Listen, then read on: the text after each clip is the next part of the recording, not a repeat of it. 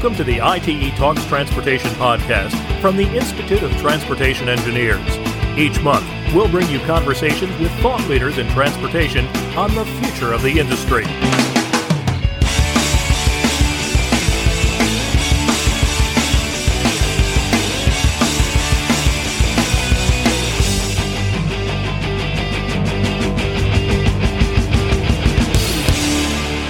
Glad you could join us for another edition of ITE Talks Transportation. My name is Bernie Wagenblast. How can we make transportation more accessible and equitable for low-income and underserved populations, as well as vulnerable users? Well, it's a topic addressed in the February 2020 issue of the ITE Journal. Our guest on this month's edition of the podcast is the co-author of that article, Tamika Butler. She's the Director of Equity and Inclusion, as well as California Planning Director for Toole Design in Los Angeles. Tamika, welcome to ITE Talks Transportation. Thanks so much for having me, Bernie. Talking about your title, as I just noted, you're the Director of Equity and Inclusion at Toole Design. Tell me a bit what that role involves, if you would, please. Sure. So at Toole Design, as the Director of Equity and Inclusion, I am doing a couple of things, and so some of it is internal facing, and my background is as an employment lawyer, and so I work with HR, thinking about policies, procedures, culture, trainings, things we can be doing internally to change the diversity, equity, and inclusion at Toole Design as a company. And that includes overseeing all of our DEI, what we call it for short, efforts, and our internal DEI task force, which is working on a number of initiatives related to recruiting, hiring, retention, creating trainings and resources and marketing materials. So all of those things are under my purview internally. And then externally, I'm also our practice lead for our equity work. And what we're seeing from clients is that more and more places are trying to figure out how to infuse equity into their projects, into their organizations. And so when people reach out anywhere across our company, and we have offices all over the United States and two offices in Canada, we're really trying to figure out, how can we best serve them and help these clients integrate equity into their work in the same way we're doing. And so it's both project related and internal related. I'm curious, when Toole Design first approached you about taking on this role, what did they tell you about it? And are you the first person to take this position in Toole? I'm the first person to have the official Director of Diversity, Equity, and Inclusion title, but I definitely follow behind. I have a colleague that runs our Denver, Colorado office, Jessica Fields, who was really leading the diversity, equity, and inclusion work at our firm before I got here, and she's phenomenal, someone I continue to look up to, go to for inspiration, go to for questions and thought partnering. And so she's definitely been a part of it. And then Jennifer Toole is the boss, the CEO, the founder of our company. She personally is invested in this work, and that really ties to what she told me when she asked me to take this job, that this was something that was really important to Toole Design, whether or not I came, and it was something they were going to do whether or not I led it, and that it's something they had been working on well before I got here, and she wanted me to be a part of it, but also she didn't want to assume that I wanted to be a part of it. Just because I was a woman of color didn't mean that it was my job to do this work, and that my colleagues and those who were already here had to be parts of this work. And so I think that was a compelling reason for me to want to get involved, knowing that there was the leadership at the very top who understood how important this was, articulated how important it was, and was really willing to make a commitment to it. When you talk about the outward-facing side of your job, and you're dealing with different organizations that are looking at how to make their projects more equitable and inclusive, what are some of the things that you would tell them in a general sense of how you do that? One of the things that's really difficult about equity work is that there isn't a one-size-fits-all solution.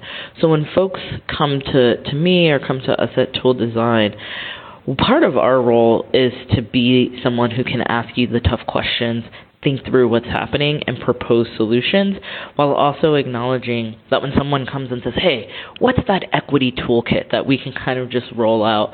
The first step in any equity toolkit for folks who really genuinely care about equity is to start asking questions and look at the local context and realize that there is really no perfect toolkit. It's whatever that situation, that community, that project demands, and really being present and that discomfort, I think, that sometimes folks in our industry have because there are certain ways to do things.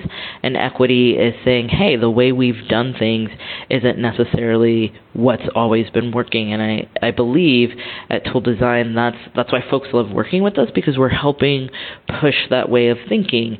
You know, the traditional framework of how folks approach transportation, thinking about engineering and education and enforcement, is about, 100 years old. And it puts us in these silos of thinking that really aren't rigid enough to encounter and to face and to solve some of the problems that we're facing. Because when someone shows up at a community meeting about a transportation project, they're thinking about so much. They're thinking about what this transportation project is going to do to their affordability and ability to stay in a community. They're thinking about whether or not they had a chance to eat and where can they eat in their community. They're thinking about why the public transit isn't ever on time. They're thinking about childcare and how they're going to do all the things they need to do at home. And so sometimes when we go into these meetings and we're not able to think about anything other than our transportation project, we're not really prepared. And that's why we always say you have to come with that approach that has that empathy for folks, that is placing equity at the center, and that is really thinking ethically what's the right thing to do. And the right thing to do is often to listen and to figure out what is the situation calling for, even if it's not what I would typically do. You talked about being a woman of color, and you're also gender nonconforming. Do you think your personal experiences, do you think all of that contributes to your empathy and understanding and how you view these types of projects and how to make them more inclusive? 100%. And it's one of the reasons that when folks do come to us and say, how do we implement equity into our projects? And we can say things like, know the history and think about the existing conditions and design for all users and, use demand analysis. We can do all of those things. But one of the things we often say is you have to start internally. You have to look internally and be willing to understand that we're probably going to be talking about things that are uncomfortable. Be willing to understand that diversity, equity, and inclusion are not the same thing, and you can't use them interchangeably. And you have to be willing to think about who's in power, who are you hiring, who are you retaining, and how are you going to go out into the world and go into communities that are different than, frankly, what our industry looks like. If our industry is predominantly white, if our industries are predominantly male, and, across the transportation industry and different professions, we see that. And so then we can't go out to these communities with folks who oftentimes have very similar backgrounds and demographic makeups, and then go into communities with different backgrounds and demographic makeups than that and say, okay, we're going to be able to have empathy and we're going to be able to relate. If you diversify internally first, then that is easier. And with that being said, you can't give those folks a pass. You can't have folks who say, well, I'm a white man, so I can't go into the black community or the brown community, or I can't talk to women about the safety struggles they might face using transportation. You have to be willing to say, this doesn't come easy to me, but I'm going to do this work. And you have to have folks who are willing to do that, because right now there aren't enough of us queer, gender nonconforming people of color in the space to do it all on our own. Oftentimes we're being asked to, but there's simply not enough of us. And so we have to change both. We have to change that there's more of us, and we also have to change that those of us who fit those descriptions can't do everything. And to have empathy, again, it goes back to something I previously said, we have to listen. I have a lot of stories about what it is like to be a woman interacting and engaging with transportation, both in the professional and personal capacity, but as someone who is gender nonconforming, who people often see as a black man, a young black man, I am also very keenly aware of what it is like to experience and interact with our transportation system as a young black man. And as someone who is married to a white woman, who is very different than me, is tall, thin, blue eyes. We interact together on the transportation system and have very different experiences. And part of why she understands not completely my experiences, but is able to look at me and know when I'm upset or when something is not made for me, is because she's taken the time to have empathy and to listen and to open herself up to learning. And we all have to do that. As you work with some of your colleagues and people even outside of Toole Design that you're working with on various projects, what are some of the struggles that they face in terms of learning to listen, to be more empathetic, particularly if they are white males who perhaps have not dealt with some of these issues and it's foreign to them? So how do they learn that, and what are some of their struggles in trying to learn about that? One of the things that I always tell people is this work is hard, but it's worth it. And one of the struggles I hear people face is this is just too much. I have to think about everything I'm saying. Everyone's so sensitive. People are getting offended, and I just made a mistake. I didn't mean it. And in those moments when folks are feeling that way, and particularly white folks, or particularly men, or heterosexual people, or people without disabilities, whenever you're in a situation where someone in a group that perhaps you're not in is expressing something, and you start to have those feelings, you have to first realize that what you're exhibiting is fragility. You're taking this moment and you're making it about yourself instead of being able to center them. And then the other thing you have to realize is this might be a situation where you're really uncomfortable, but imagine how that person must feel all the time. And so what I always say to folks is put yourself not in a safe space, but in a brave space. Because recognize that being in a safe space, which is something I think we used to ask for, means that you're really not pushing yourself out of your comfort zone. And again, for many of us, for me, I don't ever have safe spaces. I'm never going to really be in spaces where a majority of the people look like me, have similar backgrounds to me. And so to go to work every day, I have to be brave. To do transportation work, I have to be brave. And so the least other folks can do is try in these moments, especially if they have the privilege where they don't always have to be brave, to push themselves to do that. And I think one of the other challenges is that people get defensive. They want you to help them by pointing out when they're doing things that maybe aren't centering equity or diversity or inclusion. And then when you point them out, rather than being able to take a beat and reflect on what they might have done to contribute to the situation, they instead make it about the person who they've specifically asked to help them out with it. And they become really, really defensive. And so it's really, I try to tell people, if you can try to approach these situations with curiosity, then it is easier than approaching it with defensiveness. Because if you're being curious and you're asking questions and you're trying to explore, then it is really hard to be defensive or angry. And then the last thing I try to tell people is to have some grace, right? With yourself and with others, to have empathy, to realize that this is hard and that mistakes are going to happen, and that you might even cause some damage. And what's tough for folks is that they're so focused on intent. Well, I was trying to do the right thing. I was well-meaning. I didn't intend to cause harm. And they're so focused on intent that they're not really thinking about the impact. And the reality is, even when you mean to do well, if someone, and particularly someone in an underrepresented group, particularly someone who is black, indigenous, or a person of color, or queer, like if they're telling you that you have done something that has caused harm, then work hard to repair the damage and stay committed to getting better. But be okay that you will make mistakes, and that brings us full circle. If you're just going to acknowledge that some mistakes will be made and do nothing for fear of making a mistake, then you're being brave. It wasn't too many years ago that positions like yours really didn't exist in most companies, but we're seeing more and more positions like yours being created, not just in the transportation industry, but a variety of industries. Why do you think positions like yours are important to be there in the first place? There are more positions like mine being created, and you're 100% right, not just in our transportation industry, but across different professions, different industries, different types of companies, for-profits, non-profits.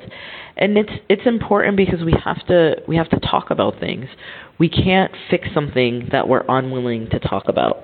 And so creating these positions is this acknowledgement that we have to start talking about things. Now, the trouble is, do you go beyond talking the talk and actually start doing the work? And then do you go beyond doing the work to actually demanding and holding yourself accountable for results and producing those results? And too often, these positions are created after something has gone wrong, and people are creating them to say, okay, we're going to fix it. We're creating this position. Or these positions are created and given to folks without decision-making power, without access to the decision-maker, without resources, one person tasked with doing many things. And that's really tough. And you can hire a person or people to do this work, but again, we always say you have to do the internal work for cultural organizational change, because if not, you're going to wear those folks out. You're going to have, people who start these jobs and see turnover, because if you create something new and a structure that is unwilling to change, then you're not going to be able to change that structure. You're just going to have someone who, again, you're hiring to tell you how you should do things differently, but then constantly saying, but that's not how we do things. And if the people are not willing to change, then it doesn't matter how many changes are recommended. As you look out there, particularly in the transportation industry, I'm curious, are there any exemplary projects in the industry that have created equitable transportation, or are at least in the process of moving toward creating equitable transportation for all? And if there are those cases out there, what do you think made them successful in the first place? This is such a hard question. Whenever you're doing this work, people always come to you and say, can you point me to an example of where this is going really well? And those of us who have been deemed equity experts usually look around and say, well, if there was a place that was doing it really well, you'd probably hear about it. And the fact that you're asking me means that you haven't heard about it because people are still really working on it. What's true is that there have always been people talking about equity. Many of those people were Black, Indigenous, folks of color, people with disabilities, older adults, folks who had to talk about this issue because it was crucial to their survival. Now we're seeing as a society that more people are starting to talk about equity, and it's becoming a buzzword, and particularly in the transportation industry. And I would say that we're still in this newer place where, despite the fact that many people have been talking about it for a long time, we're just now getting to a place where people with power, people with resources, and people who maybe don't have to talk about it because it's not critical to their survival in their minds are now talking about it. And so we're still in this exploratory stage where people are kind of dipping their toe in the water. I would say that in the city of Seattle, Naomi Dorner at the Department of Transportation is really doing some fantastic transportation equity work, both trying to use quantitative and qualitative data and research to really put into a structure how you use it. I would say in Oakland, Ryan Russo, who runs the Department of Transportation, he made national news near the end of the year for their street paving program. And their street paving program that was really having a focus on low-income communities of color and how that riled some feathers for some folks in more affluent neighborhoods in Oakland who felt like they needed their potholes repaired too. And so I think that's a really good case study. And Ryan is also doing some really exciting internal work within his agency to see what are the barriers to getting a more diverse workforce. And Oakland as a city has an equity initiative that really is talking about it on all different levels. I also think that there are places, oftentimes people say, well, you're in LA and you only think about West Coast locations. And what I tell people is some of the most exciting work that we're doing as a company are in our Midwest offices. In Columbus, we're working with the state health department on integrating equity and built environment and transportation into their work. And sometimes in Midwestern places or in Southeastern places, Keith Benjamin, who's the director of the Department of Transportation in Charleston, South Carolina, is doing some great stuff. And it's these cities that folks wouldn't think of, but people are there who care and they want to figure it out. And sometimes because they're a little bit more nimble because of their size, they're able to try some really innovative stuff. And when you ask what's getting it done, it's the people. It's people committing to doing what's right and to realizing that, as we say at Toole with our new ease, that equity is really dependent on having empathy and ethically just doing what's right. And that's how we get past equity to actually thinking about justice, actually thinking about how our industry has perpetuated keeping certain people on the other side of the tracks, keeping some certain people out of the process, and really trying to get to a place where we're not just fighting for equity, but we're actually fighting, in the Black community, something we say is we're fighting to get free. And that's really why I do this work, for mobility, for freedom, for folks to move to the places they want to go, see the people they want to do, and do it with dignity. And I think that's how we get from equity to a more just society. If you look at transportation organizations such as ITE, how can they best help their members incorporate equity considerations into their thinking and maybe even more importantly, into their decisions? When I was getting on this podcast and I was talking to my colleagues, some of them engineers, they were like, don't try to change the Institute of Transportation Engineers to the Institute of Transportation Equity unless you have some concrete ideas, because we're engineers. We like concrete ideas. And we're giving me a hard time. And I actually like that. In one vein, I say there's no perfect cookie cutter solutions, but there are best practices. And I do think one of the reasons some people don't talk about equity is because they are intimidated. It feels like, especially when you say something like our industry has perpetuated past wrongs and we have to be willing to, face a history of systematic oppression and racism. That seems huge to folks. And so having those concrete solutions where you can help people realize that we all have a role to play is really important.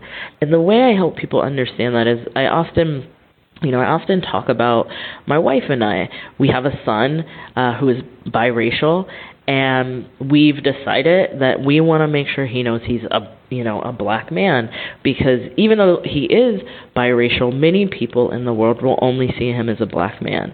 And so it would be irresponsible if we didn't raise him that way, so he knew what that entailed. My wife, who is white, doesn't get to step back and say, well, I'm not Black, so you're going to handle raising him, right? Anyone you talk to would be like, oh, that sounds like a recipe for disaster in that relationship. She's just going to walk away and let you do all the raising. And it's the same when we talk about our transportation work.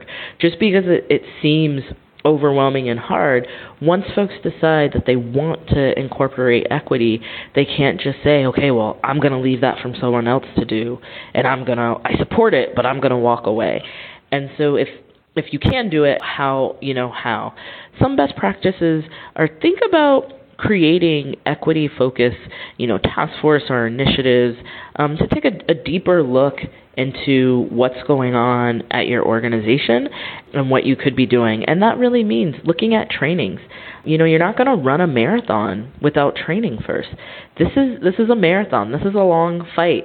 Our country has had a long history of racism, so it's gonna take a long time to right that ship. And no one wants you to run that marathon without training. And so think about who's out there, who's providing these resources, who can you hire, and who can you seek to get these trainings. You can make small decisions. Who are you buying your lunch from for staff luncheons? You know, are you going to local businesses owned by underrepresented folks, people of color? Are you doing that? And so, you know, people think sometimes that the only way to measure progress on equity initiatives are by big wins. But what we don't realize is that true change and true cultural shift comes from small things. We need the big wins. And sometimes there are easy fixes that you can make that are big, right? But sometimes it's just those small changes. Sometimes it's just somebody saying, when I do workshops, I always try to end them and say, what's something you want to start doing? What's something you want to stop doing? And what's something you want to do more of? And as an individual, that could mean, you know, I want to read more press that's written by authors of color. There are reporters who are authors of color, and I want to read what they're writing about the transportation system. I'm going to read this book I heard was really good. People say White Fragility is a good book. I'm going to read it.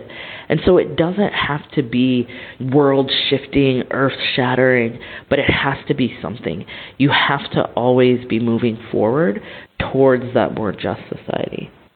Well, Tamika, this has been a fascinating discussion and one I'm sorry to see come to a close, but thank you so much for being our guest on this month's edition of the podcast, the ITE Talks Transportation podcast, has been Tamika Butler.